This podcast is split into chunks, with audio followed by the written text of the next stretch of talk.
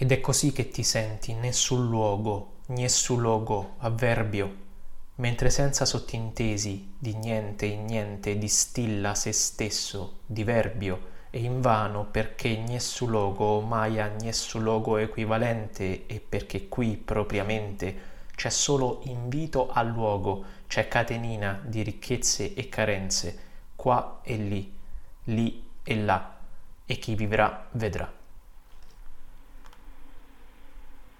Io mi trovo a Fossalta di Piave, un piccolo paese vicino a San Donà di Piave dove lavoro. Vengo dalle colline del Lazio, da Vicovaro, vicino Roma. Ho vissuto un anno in Lombardia sul lago di Como. Mia madre viene dalla Calabria, dalla costa ionica. Spara!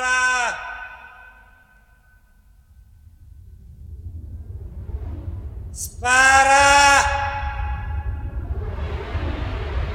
Spara! L'ascoltatore di Sparaiuri oggi mi perdonerà se parto anche da fatti autobiografici. Valgano come simbolo, diciamo così, come campione. E mi perdonerà se questo ascoltatore, soprattutto è veneto, la probabile pronuncia sbagliata di, dei versi che hanno aperto questa puntata, che sono versi tratti da Il Galateo in Bosco di Andrea Zanzotto.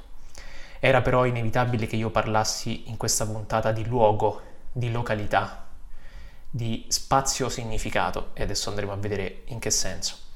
Era inevitabile perché eh, mi è arrivato quasi un segno del destino, chiamiamolo così, perché avevo già intenzione, in base alle letture fatte, di fare una puntata sul luogo e sul non luogo, soprattutto, quando oggi, mentre ero al bar a leggere, mi è capitata sotto gli occhi questa poesia di Zanzotto, eh, che non avevo mai letto prima e che si intitola proprio Nessun luogo, nessun luogo, nel senso di contrario di ovunque, da nessuna parte. E quindi un poeta veneto, nel Veneto che da un mese mi ospita, mi parla di assenza di luogo. Io sono qui non per mia scelta, sono qui perché costretto da un sistema di lavoro che non dà garanzie alla mia generazione e chiede più che dare. Quindi sono qui da espatriato a tutti gli effetti. Nella puntata scorsa abbiamo parlato di patria, abbiamo parlato di nazione e avevo proposto anche l'idea di patria come precarietà, quindi forse non sono del tutto espatriato, mi muovo ancora all'interno della patria sociale che mi rappresenta, e cioè il precariato, appunto, come dicevo la scorsa volta. Però adesso basta parlare di me, ma valga il mio esempio come idea di disarcionamento. Mi sembra infatti che stia tornando veramente attuale eh, il punto di vista di un antropologo francese che quando si parla di non luoghi subito viene in mente a chi eh, ha provato un po' a studiare questo contesto. Questo autore è Marc Auger ed è proprio colui che ha coniato il concetto di non luogo in un libro che si chiama appunto Non luoghi. Questo libro fa questa distinzione distingue il luogo antropologico dal non luogo e va a caratterizzare la nostra epoca come l'epoca dei non luoghi, eh, in cui diventano sempre più centrali, sempre più imperanti i non luoghi. E quindi io appunto oggi vorrei ragionare partendo da questo mio personale disarcionamento, partendo dal fatto che me ne parla Zanzotto, cioè l'autore che mi ospita qua su, partire da non cosa significa patria per noi, che è già un concetto più storicizzato, no? Ma sì, ci muoviamo comunque ancora all'interno della storia, ma parlare più in generale di luogo. Un'altra differenza dobbiamo tener, che dobbiamo tenere presente è infatti proprio quella tra spazio e luogo, intendendo con spazio il misurabile, il calcolabile, il neutro anche. Il luogo, e questo è anche Marco G, il luogo antropologico non è misurabile, è storico e in quanto tale non misurabile nel senso matematico. Il luogo è quindi, possiamo dire, mi piace dire così, lo spazio significato. Quale spazio oggi della nostra esperienza è significato? Se andiamo indietro nel tempo, vediamo l'evoluzione della società che coincide anche con l'evoluzione della distruzione del significato del luogo. Quando parliamo di mobilità, per esempio, quando parliamo di globalizzazione, facciamo riferimento a un qualche, una qualche designificazione. E questa designificazione è appunto l'interscambiabilità dei luoghi, che è possibile solamente a partire da una società che si allarga, che riproduce mm, un modello, in, un modello globale. È inutile dire che il modello globale non è un modello neutro, ma è un modello, eh, se non vogliamo dire imposto, comunque riproducente un preciso potere e un preciso quindi punto di vista culturale, oltre che a livello pratico socio-economico, ovvero quello americano, ovviamente. Quindi la globalizzazione è in realtà un'occidentalizzazione. Eh, ricordo qui anche Zizek quando parla di globo come non solo totalità, ma anche come chiusura, che sembra contraddittorio, ma in realtà è così. Globo come un'unità totale, ma anche come un cerchio, qualcosa che esclude dall'esterno. E questo concetto lui ne parla nel libro La nuova lotta di classe, dove ragiona proprio sul rapporto tra l'Occidente e delle forze esterne che l'Occidente percepisce come disgreganti, che sono appunto per esempio il terrorismo o le tragedie legate ai migranti. L'Occidente deve nascondere questi aspetti e la pratica del nascondimento, del nascondimento del violento, del nascondimento del, del non consolatorio è tipico dell'Occidente, basta pensare a come funziona il carcere, no? che nasconde. Senza arrivare comunque verso Foucault, torniamo a Auger e Auger cosa ci dice dei non luoghi? I non luoghi sono tanto le installazioni necessarie per la circolazione accelerata delle persone e dei beni, strade a scorrimento veloce, svincoli, aeroporti, quanto i mezzi di trasporto stessi o i grandi centri, o ancora i campi profughi dove sono parcheggiati i rifugiati del pianeta. Viviamo infatti un'epoca paradossale anche sotto questo aspetto. Nel momento stesso in cui l'unità dello spazio terrestre diviene pensabile e in cui si rafforzano le grandi reti multinazionali, si amplifica anche il clamore dei particolarismi, di coloro che vogliono restare soli a casa loro o di coloro che vogliono ritrovare una patria, come se il conservatorismo degli uni e il messianesimo degli altri fossero condannati a parlare lo stesso linguaggio, quello della terra e delle radici. Quindi innanzitutto i non luoghi da un punto di vista diciamo di definizione sono quegli spazi che non hanno storia fondamentalmente, degli spazi sterili, degli spazi sterilizzati, degli spazi interscambiabili.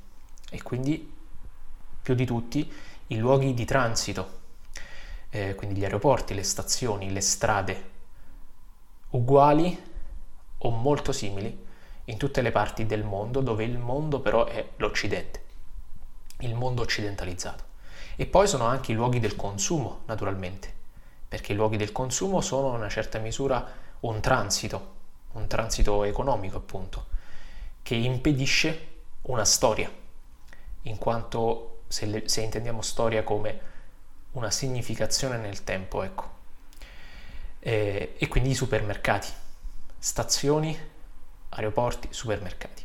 È interessante però come Auger veda in questo espandersi dei non luoghi, tra l'altro il testo di Auger è di più di vent'anni fa, quindi lui stava vedendo questa esplosione che in vent'anni si è radicalizzata ancora di più, è diventata ancora più forte.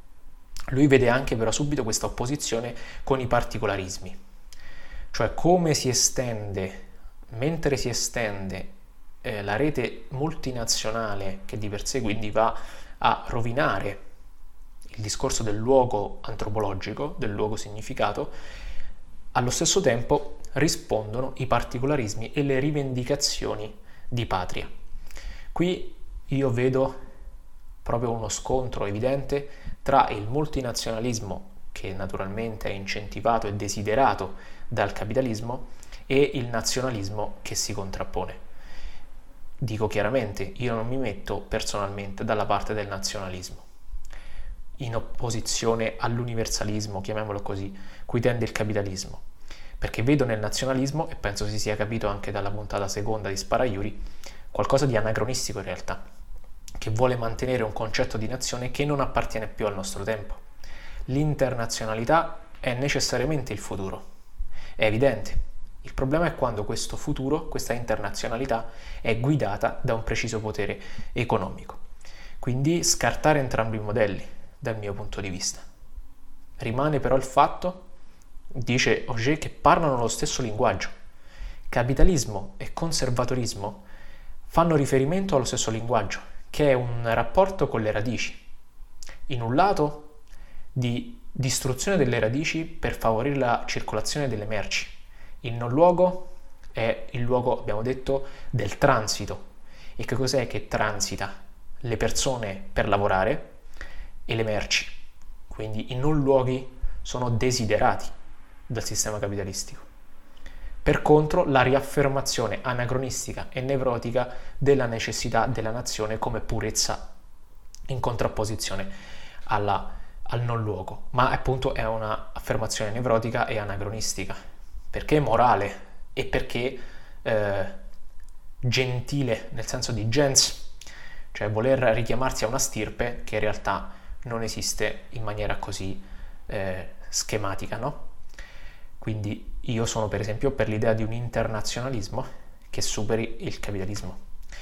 Eh, ecco, quindi la tragedia del non luogo è un tutt'uno con questo discorso economico. E io ho trovato molto interessante fare, tracciare una linea tra questo testo di Auger e un testo più recente, di pochi anni fa, che è Iperoggetti di Timothy Morton, un libro secondo me illuminante sulla nostra epoca perché eh, introduce questo concetto di iperoggetti e ne fa un po' una chiave di lettura della nostra realtà. Lui per iperoggetti intende qualcosa, eh, non un oggetto che ci sta davanti. Oggetto significa obiectum, no? gettato sotto, cioè qualcosa che abbiamo sotto gli occhi.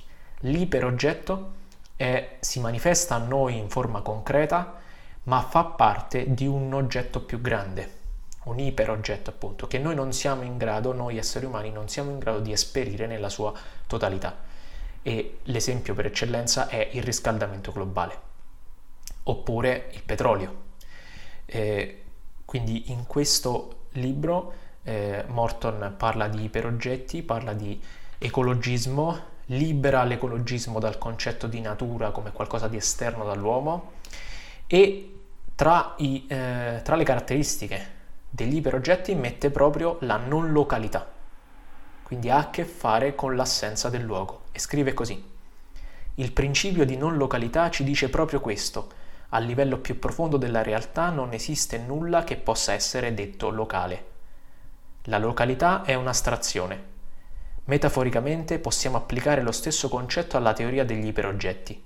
La pioggia che mi ha bagnato in California a inizio 2011 probabilmente è stata causata dallo tsunami che intanto la Nigna aveva sollevato nell'Oceano Pacifico per poi scaricarlo a riva, essendo la Nigna una manifestazione del riscaldamento globale.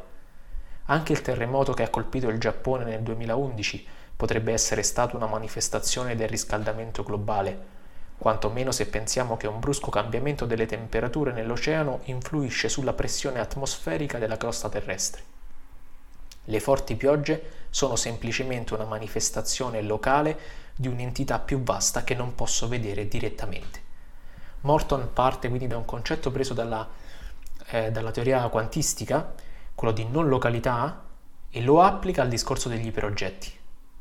Il mondo in sé diventa un iperoggetto, noi siamo immersi in una serie di iperoggetti e vediamo solamente degli elementi di questi eh, iperoggetti che sono per noi appunto inesperibili. E allora ecco la convergenza da un discorso antropologico che fa Auger sul non luogo, arriviamo a una visione quasi ontologica, se questa parola in realtà è un po' inappropriata, però universale, diciamo così per semplificare, di non località, che Morton rintraccia proprio come, come condizione degli iperoggetti. Riappropriarsi del significato del luogo, cioè riprendere il luogo dietro lo spazio, opponendolo all'anacronismo dei nazionalismi e allo stesso tempo all'universalismo alienante e falso, sottilmente e subdolamente ideologico del capitalismo, io credo sia fondamentale. E tanto fondamentale quanto più minacciato in realtà. Mi sembra che una prova evidente ce l'abbiamo in una notizia recente, ovvero il metaverso, annunciato dal boss di Facebook che eh, trasformerà l'impero di Facebook, Instagram, Whatsapp in una nuova realtà, il metaverso appunto, una sorta di eh, fusione tra i social e un videogioco che simula la realtà. Questo implica la preferenza di uno spazio virtuale a quello reale, dove lo spazio virtuale è la copia di quello reale. Non la rinuncia alla realtà per una forma di escapismo, non una rinuncia alla realtà per una formula di evasione, ma la rinuncia alla realtà per un'evasione che simula la realtà, come a dire che la realtà ci piace purché sia simulata.